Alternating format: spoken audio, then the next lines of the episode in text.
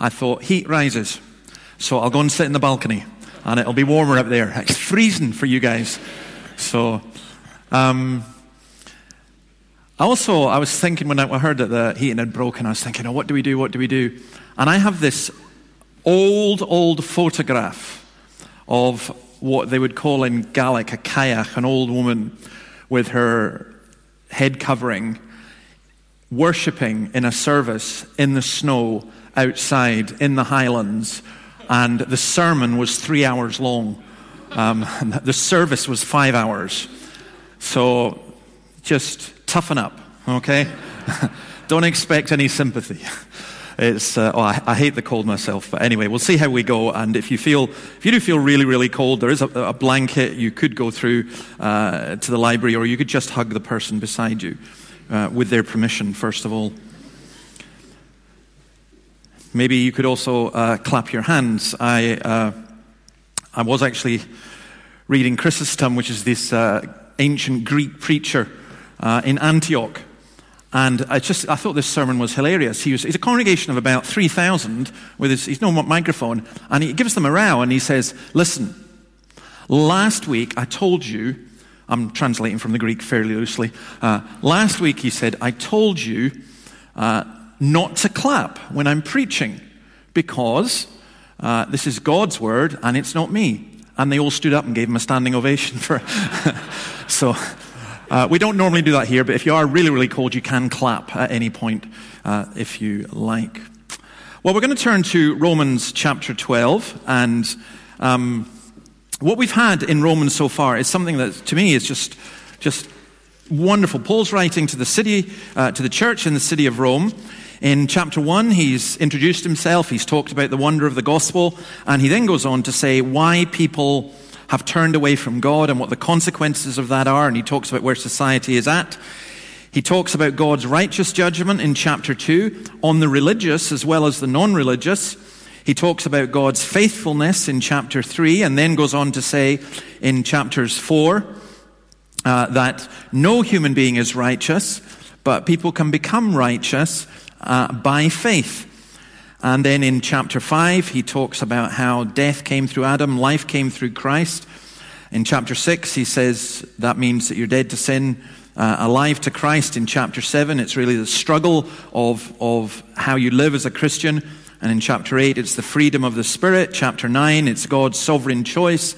Chapters 10 and 11 look at the role of uh, the Jewish people and the nation state of Israel.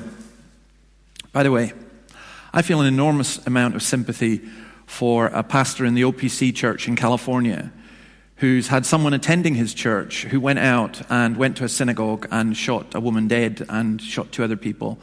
And on his website had this rant against the Jews. How's that possible? And he claimed to be doing it in the name of Christ. Well, I tell you this that guy never read his Bible and it was some of the dangers of the internet and stuff that's involved. But it's, it's, a, it's a good, solid, orthodox church in some ways, and I think it reminds us all that we need to listen to what God says in His Word, and we need to fear the Lord, and we need to obey what God says in His Word. Because I think if He had done, He would never have, have gone out and done such a cruel and, and, and evil thing. But then in, in chapter 12, we, we're told we to have our minds renewed uh, reminded again that Christianity is not just a set of rules, but you've got to think about things and put it into practice.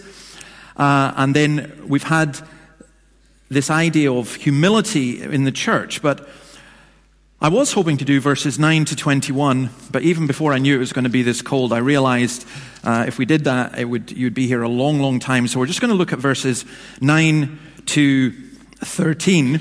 And then this evening, we're going to look at the very, very difficult but important issue of what do you do with people who oppose you? What do you do with people who are having a go at you or people who are your enemies, you know, people who unfriend you uh, in real life? Um, how, do you, how do you deal with that? And how do you deal with conflict in the church? We'll look at that this evening. But let's just read these verses Romans chapter 12, verse 9. Love must be sincere, hate what is evil Cling to what is good. Be devoted to one another in brotherly love. Honor one another above yourselves. Never be lacking in zeal, but keep your spiritual fervor serving the Lord. Be joyful in hope, patient in affliction, faithful in prayer. Share with God's people who are in need. Practice hospitality. Well, those of you who are hip and happening and young men like me, uh, you will know Jordan Peterson and his book, 12 Rules for Life, which is utterly fascinating. Um, what is fascinating to me is here's a man who's not a Christian, he's a deist, if, if at all, and yet he, he teaches, I think his lectures on Genesis on YouTube have had about 10 million views, which is really quite extraordinary. But he's got this book called 12 Rules for Life, and it's really, really fascinating. And I was just thinking when I was looking at this, do you know this? Jordan, Paul beat you, and he's got 10 rules, and each one of them is way better than every one of yours. But um, much as I appreciate Jordan Peterson, this is what we have here 10 rules for the Christian life, and I would say for family life. Because I think here it is absolutely vital to understand Christianity is not just the doctrines that we have, but the lives that we live. Now, you, I don't think you, you, you cannot have the lives without the doctrines, but there is a danger that you have the doctrine without the life. And so, what Paul does here is he takes all that teaching and he says, Now, now, how then should we live? And he, he's suggesting this. I think um, this is clearly written to the church, but given that each family is meant to be a, a mini church, this is my opportunity to uh, tell my daughter, especially, and, and son in law, this is what your family should be like. Um, I think all of us, if we were doing this, we, would have to say, don't look at us. What does Scripture say? But I, I, as I reflected on this, there were several things that went, ouch. I'm not going to tell you which ones because that's personal. But for you, there will be stuff I hope you'll see that is personal as well. There's a pattern in these verses. If you know your Bibles in 1 Corinthians 12 to 14, the same pattern. You have the body of Christ, which is the church. You have the diversity of ministry within it. And then this, you have the absolute requirement of love. Agape. First time that this word is used of Christian discipleship. Agape in the Bible and, and in the kind of Greek thought is this idea of God's undeserved love for us. All the loves that we tend to think of are self loves or loves that are deserved. But this is a selfless love. It's God giving Himself. And Paul offers this mind blowing concept. He says, Now, this is how you're supposed to live as Christians. And he doesn't just leave it there, he gives us 10 parts. I'll not take long on each one. It does have 10 points. And he uses very vivid language, very strong language uh, in these. First of all, very simple love must be sincere without hypocrisy. Hypocrite. Hypocritus. How easy, how easy it is to be a hypocrite. I'm a hypocrite. It's just so simple to do. So simple to say something, to pretend something, and in reality, not to be that something. And I think this is a great word for the church today that the church is not to be a stage, that love is not theater, it's the real world. And especially in this, I think Paul carries this idea of deceit and self deceit. How much of our love is so selfish and so we, we deceive ourselves? We're so good at it. We really are. And I suspect many of us live in some form or other a delusional form of life. Judas kissed Jesus, an expression of love. So much love is self serving. I couldn't preach without citing Calvin, but I thought this was just brilliant. Commenting on this, he says, It is difficult to express how ingenious almost all men are in counterfeiting a love which they do not really possess. They deceive not only others, but also themselves. Whilst they persuade themselves they have a true love for those whom they not only treat with neglect, but also, in fact, reject. It's funny, we live in a society where people talk about love, love, love, love, love. We need love, you know, love, not hate, and all the rest of it. And in many ways, there's so little of it.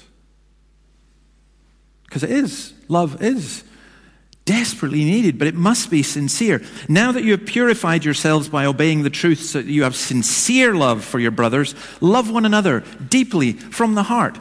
Deeply. It's not just superficial, it's not just talk, it always acts. Lloyd Jones says this Throughout the centuries, nothing has done or still does so much harm in the life of the Christian church as the failure to put this injunction into practice.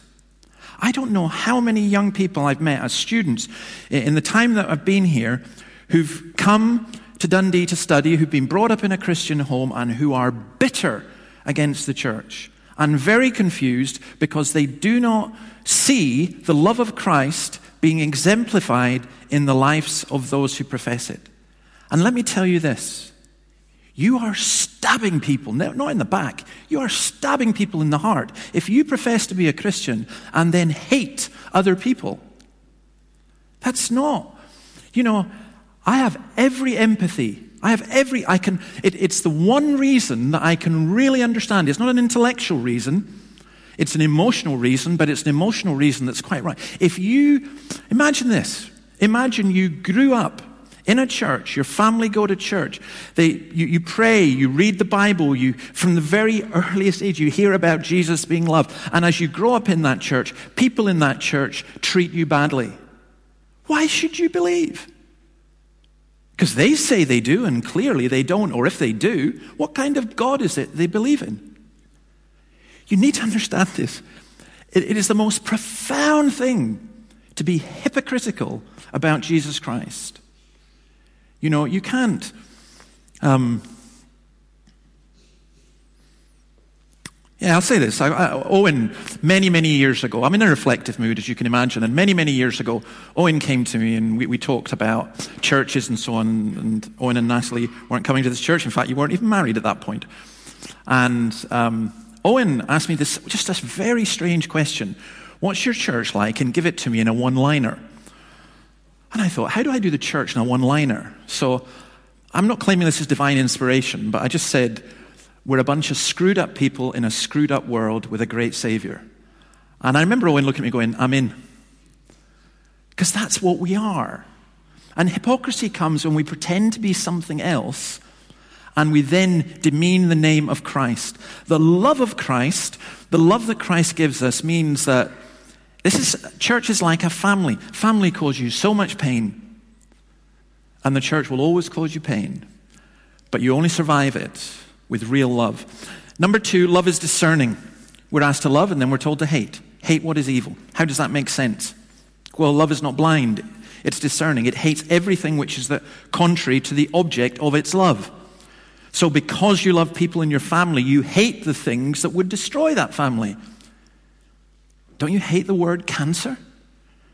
And the illnesses and the cruelty and all the things that are in this world that destroy. And Paul here uses vehement verbs. He says, you, you, you, You've got to hate what is evil. And then he says, You've got to cling, you've got to be superglued to what is good. It's not just a casual approval. Oh, that's bad, I don't like that. That's good, I like that. It's, it's wholehearted I think that's a great summary of the Christian life, by the way. Your love must be sincere, and you've got to hate what is evil and love what is good. Love is going to be discerning. Just because you love people, it doesn't mean you're gullible. It doesn't mean that people can come and take advantage of you. We need discernment. Jesus knew what was in the heart of a man. We won't, but we can pray that the Lord would grant us and guide us with discernment. Let me um, just put it very simply in this way Someone might come in and, and to the church and say, Oh, I want to do this and I want to do that. And then let's say we discovered that they um, had had a problem with pedophilia. And, and we said, No, sorry, you can't. You're not going to be teaching kids in this church, and there are certain things and all the rest of it that go along with that. They could turn and say, Well, you're not being very loving, you're not being very forgiving. No. It's precisely because we are being loving, both for them and for the children and for everyone else. Love doesn't mean, all right, let everything happen. That doesn't mean that in a family, does it? Love means, no, no, no. We're, we're going to discipline and we're going to be discerning. Number, number three, love is affectionate. Look at verse 10. Um, be devoted to one another in brotherly love. And it's a, it's a compound word here. Uh, it, it, it means the love of the parent for the child, and then the love of the brother for brother or brother for sister or whatever. And uh, the Greek had two different words for that. And in, in families, there is a particular love that a parent has for a child. And then there's a love that siblings have for each other, though sometimes it's not so immediately evident uh, in, in, in how that expresses itself. But you do love your brothers and sisters. You are family. You remain family. And that's what Paul is saying here. He's saying, be devoted to one another in brotherly love. It's not, you don't come to church as a club and we come and this is very nice and then we go away and that's fine. We just get on with our lives. There is a devotion to one another, a tender, warm affection which should, should unite the family of God. Christ is our brother, God is our Father. I loved hearing Craig uh, pray. Um, I was just quite struck by the term Father, which we use as a technical term, our Father in heaven. But it's not. He's, he's our Father, and Christ is our brother. Love is affectionate. Verse 10 love honors. Look at this one. Honor one another above yourselves. Now, given what he said about hypocrisy, he's not advocating hypocrisy. He's not advocating the kind of humility that goes, Oh, you're so much better at me than this, uh, at this than me. You know, um, that might not be true. Give you a very trivial example. If Crawford said to me, Oh, David, you know, I think you're great. You're so much better at singing and playing the guitar than I am. I'm not going to believe him. Um, or I'm going to wonder what he's been on. You, you know, you know there's, there's, I can't. You know, you can't. It, it, it's not that kind of, oh, you're better than me. Oh, you're better. No, no, no, no, you're better than me. No, your food's better than my food. No, no, no, your food's better than my food. Uh, and, and so on. I mean, if you ever get in one of those conversations, can I just advise at one time say, yeah, you're right. I am better than you. Thank you. and see what happens, uh, whether they really mean it. That's not what this means. This is more about motive. And it's more about honoring the good qualities in others. So Karl Barth um, talks about honoring Christ in others. Philippians 2 3 says, Do nothing out of selfish ambition or vain conceit. Rather, in humility, value others above yourselves. But we don't do that. We're like little children, where there's a, some food on the table. Me, me, I, I, mine, mine, I'm first. Let me go first. And as adults, what we do is we don't quite do the running and grabbing, literally. But sometimes, yeah, in, in, in, and in a church as well, and in a family, I want to be the first. I want to be the best known. I want to be the most important. I want to be the most valued. And what Paul is teaching us here is not to fake it, but to genuinely take delight in other people and to honor other people. And look at Christ. He honored his disciples and his mother. He honored his mother. Love honors. I think one of the things that can happen in our families is we become so familiar with one another that we denigrate each other far too easily. And especially someone like me who's a Scottish male for whom denigration is a form of, uh, you know, self deprecation is a form of defense. Um, deprecating those close to you as well can be a form of, of defense or even attack. And it's not good. It just isn't good. Paul says, no, no, honor people. And then love is zealous. Look at verse 11. I, I, I, love this, but never be lacking in zeal, but keep your spiritual fervor serving the Lord. Enthusiastic. It, it's a word that carries this idea of you're in haste and you're not lazy. Keep your spiritual fervor. And spirit here refers to the Holy Spirit. And it carries the idea of being filled with the Spirit, or almost literally, it's a bubbling, boiling pot. Cranfield says, Allow yourself to be set on fire by the Holy Spirit. As you sit here and freeze, just think of this. This is Christians are to be people who are, who are, who are bubbling over with fire from the Holy Spirit. And it's not purposeless zeal. It's not just being enthusiastic. It's not just saying, well, you've got to stand up and clap your hands. You've got to do this. You've got to do that. It's, it's just simply saying that when you allow yourself to be set on fire by the Holy Spirit, you serve the Lord through devotion. It's zeal rooted in reality. Now, what's the opposite of that? Avoiding work as much as possible. And you know, I think the major reason we do that is because of discouragement, which is why in a church, if somebody like me stands up and nags people for not doing things, that discourages you more and it's make you less likely to do things. We get discouraged and then we just can't be bothered. That happens in the family life as well. You just, you know, you let it go. You've had enough. You can't cope. You can't cope with the pain. You can't cope with the tears. You can't cope with everything seemed to be going wrong. You, you just can't cope. And so you kind of give up. You stop cleaning, you stop tidying, you stop caring, you stop, um, you know, serving. You just become so discouraged. And what is Paul saying here? You know, be zealous, never be lacking in zeal. He's actually saying, talk to yourself. He's saying, fan the flame, poke the ashes. You've got a, a, a fire. You know, we have a, a, fire that we put on on a Sunday normally. Uh, normally, come May, we don't need to put it on, but we'll probably put it on today. Uh, and it's interesting. Sometimes we actually got a row when the police came into our house one time. We were away because uh, we put coal on the fire, come down for the evening service, you know, so I have to be aware. You know, Sinclair, we've only got five coals on this time. you know, is that a five coal sermon or a ten coal sermon? And uh, you go back, and we have this wee competition because uh, Annabelle thinks she's better at fires than I am, and I think I'm better at fires than she is. And we'll go back, and whoever's done the fire will go and the other one will go in and look and see if it's ah, it's not on. Told you. My view is that it doesn't matter if it looks as though it's dead. What you do is you go and you poke it and you get it some air.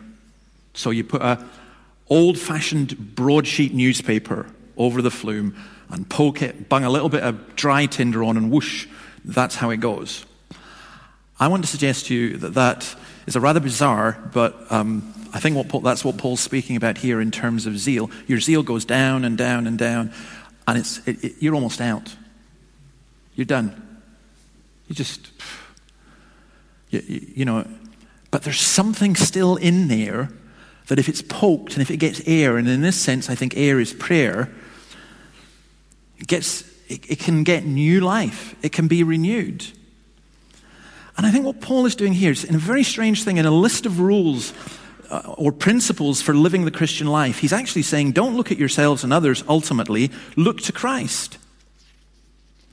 And that enthuses you when you see what, Je- if you get a glimpse of who Jesus is and what he does, that's what enthuses you.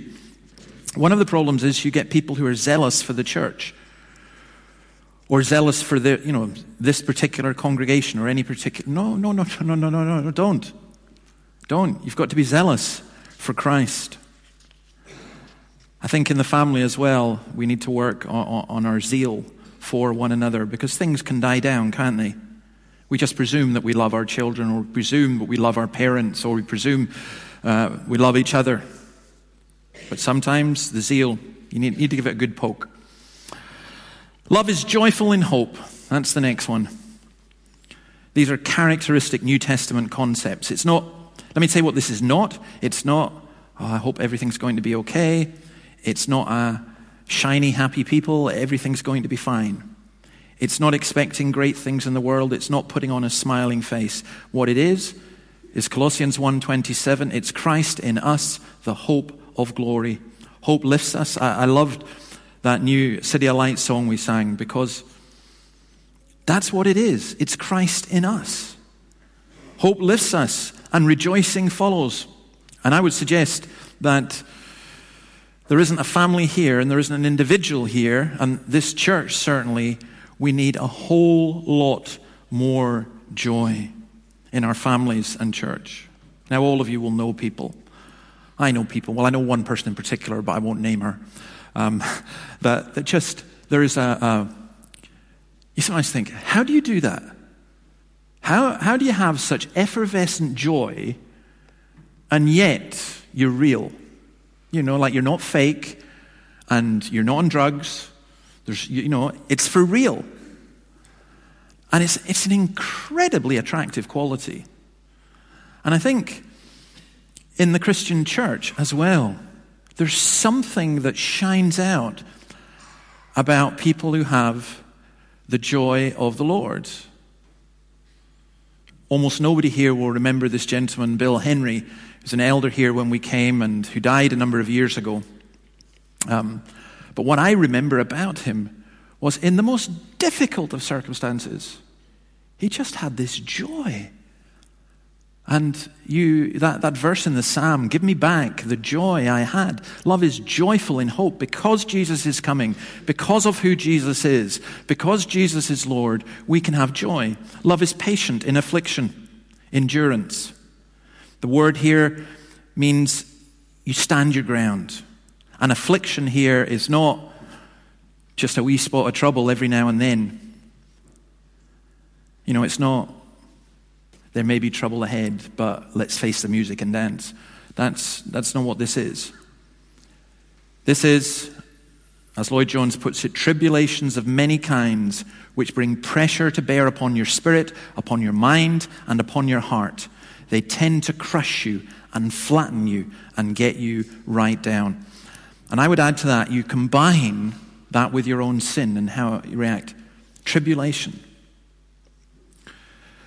Sometimes it's easy for us to slip into some kind of spiritual comfort zone, and, and, and we don't like to be reminded of the difficulties in the world. And we'd rather shut ourselves away in a little bubble as though we belong to a kind of Facebook group where only everyone, only good things ever happen, and only people who agree with us are in our group.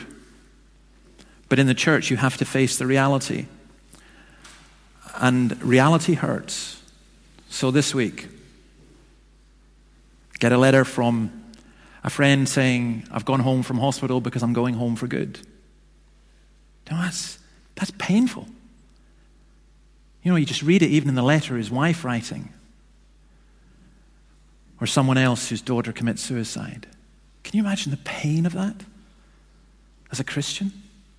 the pain that you feel with that. And then you get some banal, pathetic Christian preacher saying, Oh, don't worry, Jesus will make everything fine for you. No, no, no, no, no, no. That's not what the Bible says. It's not what Jesus says. You go through much trouble to enter the kingdom of heaven. No, we need love is patient in affliction. We need a right view of the world. And I don't have time to go into it because the Bible has so much to say about this, but it's basically summed up in, in these basic things. First, don't complain, no matter the trouble. Secondly, be patient. It's not over, it's not finished. Be patient. Thirdly, recognize what the world is. The world is a valley of tears. And if you think you can escape that, you are going to live in an unreal world. One thing I will guarantee that there are people here in this congregation today who, if you're all here next week, there will be many of you saying, I wish I hadn't been in that week because of what you heard or what happened to you. It's, it's hard. But then you need to remember this Christ walked through the valley of the shadow of death. And remember that Christ experienced every tribulation. And remember, we can learn from troubles because they teach us about the world. They teach us how to empathize. And they really test our faith. I always remembered hearing a sermon of John Piper talking about the text we saw earlier in Romans 8 God works all things together for the good of those who love him. And he talks about how that's always put on a poster of lambs skipping through a field, and he said it shouldn't be.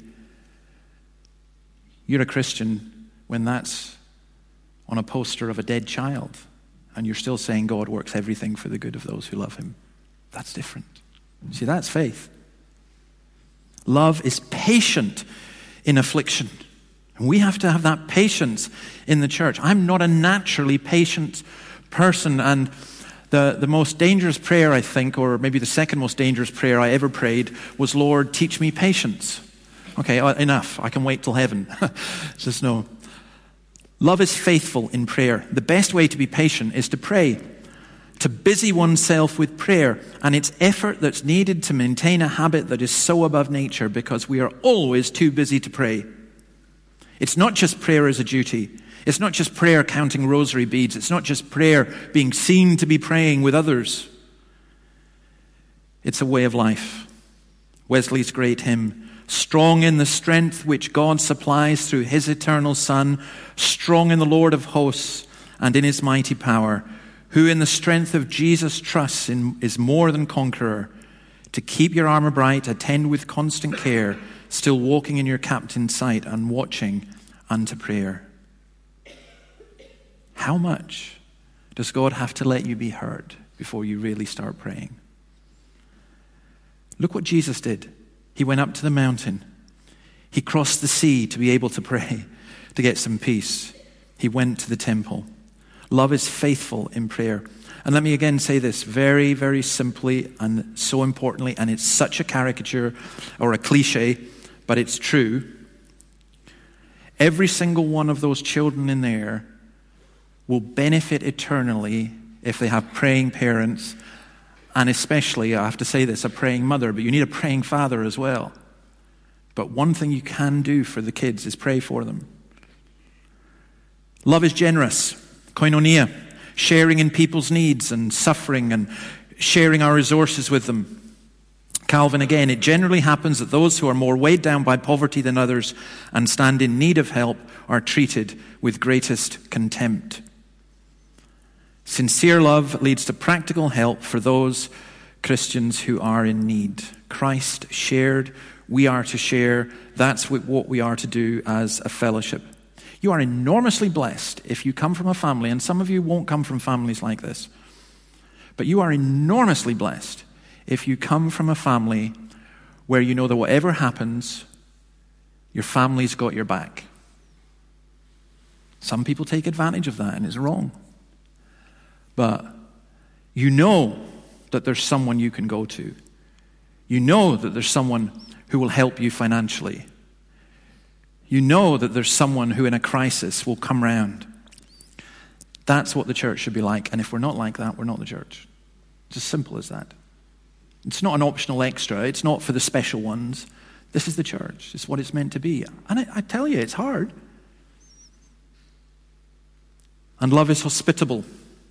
We hear a lot about xenophobia. You know what xenophobia is? A fear of foreigners. It's the most atrocious thing. You know, to, to be afraid of people because of their race or because of their skin color or because of where they come from. Paul uses a different word here philoxenia, a love of foreigners, a love of strangers. And that's what the hospitality is. It's a love of strangers. Now, in these days, the inns would have been few and far between. You couldn't just nip along to Travelodge or Premier Inn or, or I don't know if you're into one of the posher ones. Uh, you couldn't just do that. You'd sleep out on the street. And that's why in the New Testament, it was essential for Christians to open their homes, and especially for church leaders. It's why you couldn't be an elder if you weren't hospitable. 1 Timothy 3 2. Now the overseer must be hospitable.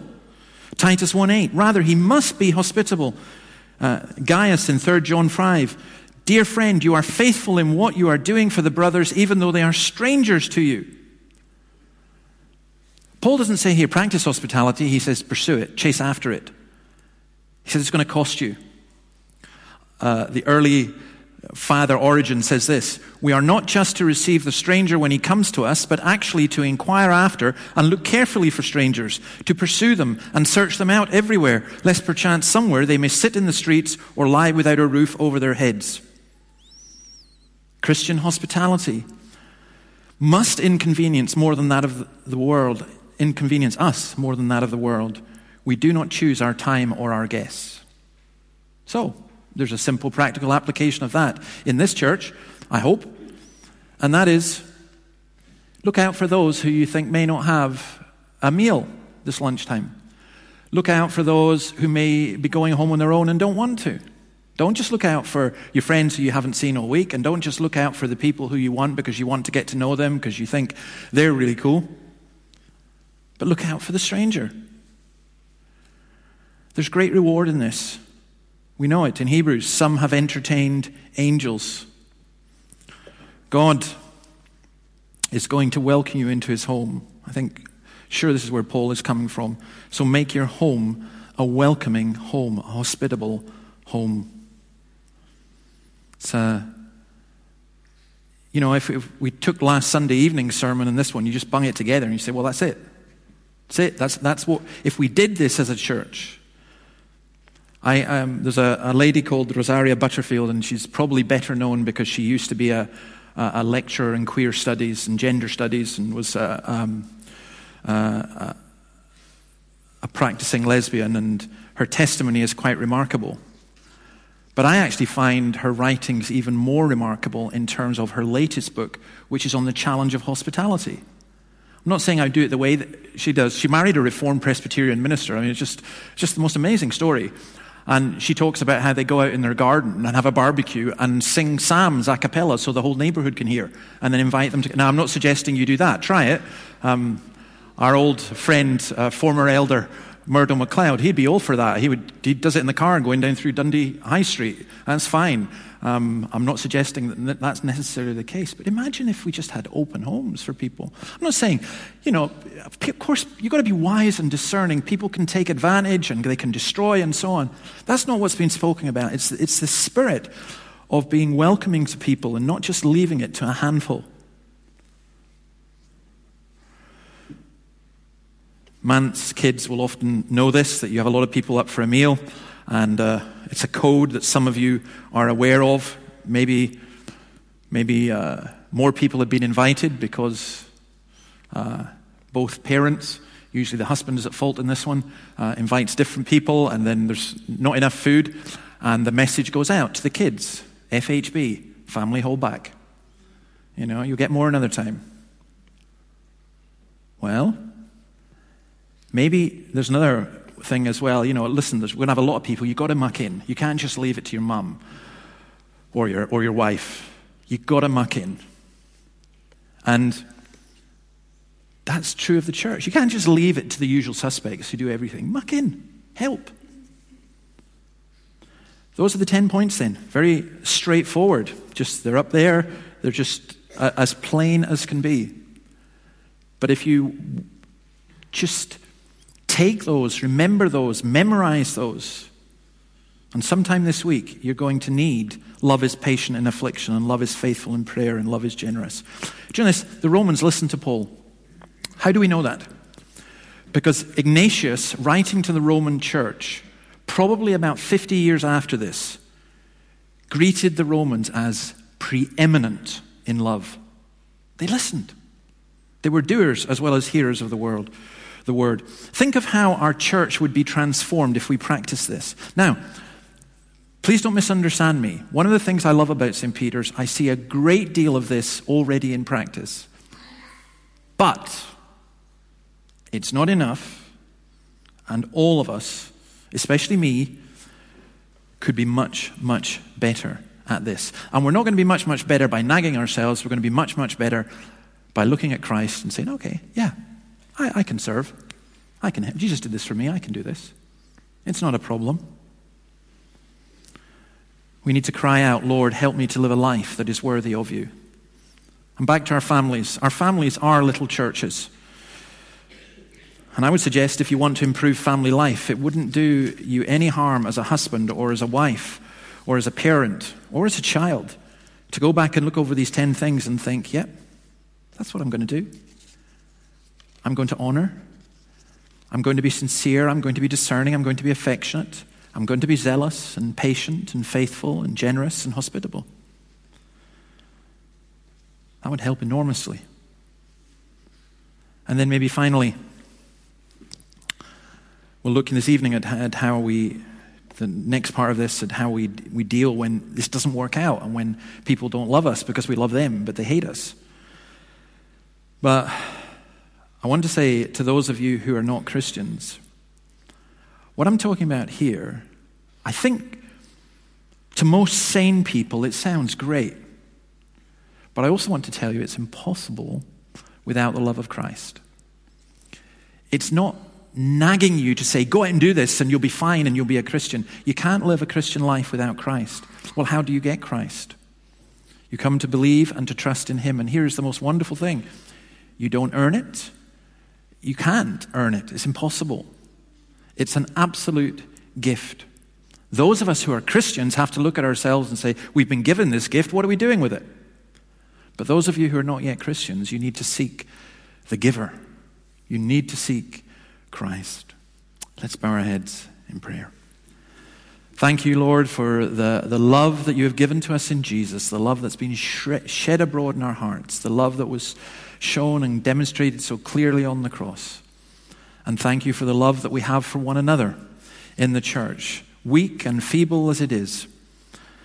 And thank you for the love that exists in families. And Lord, may our love be sincere. May it be discerning. May it be affectionate and devoted. May we honor one another. May we be zealous, burning with the fire of the Holy Spirit. Lord, grant us joy in hope, patience in affliction, faithfulness in prayer and make us a generous, open hearted, open minded, open walleted people. And make us, O oh Lord, grant that we would be hospitable, willing to share, willing to care, willing to put ourselves out in order to meet the needs of others. O oh Lord, we seek your face.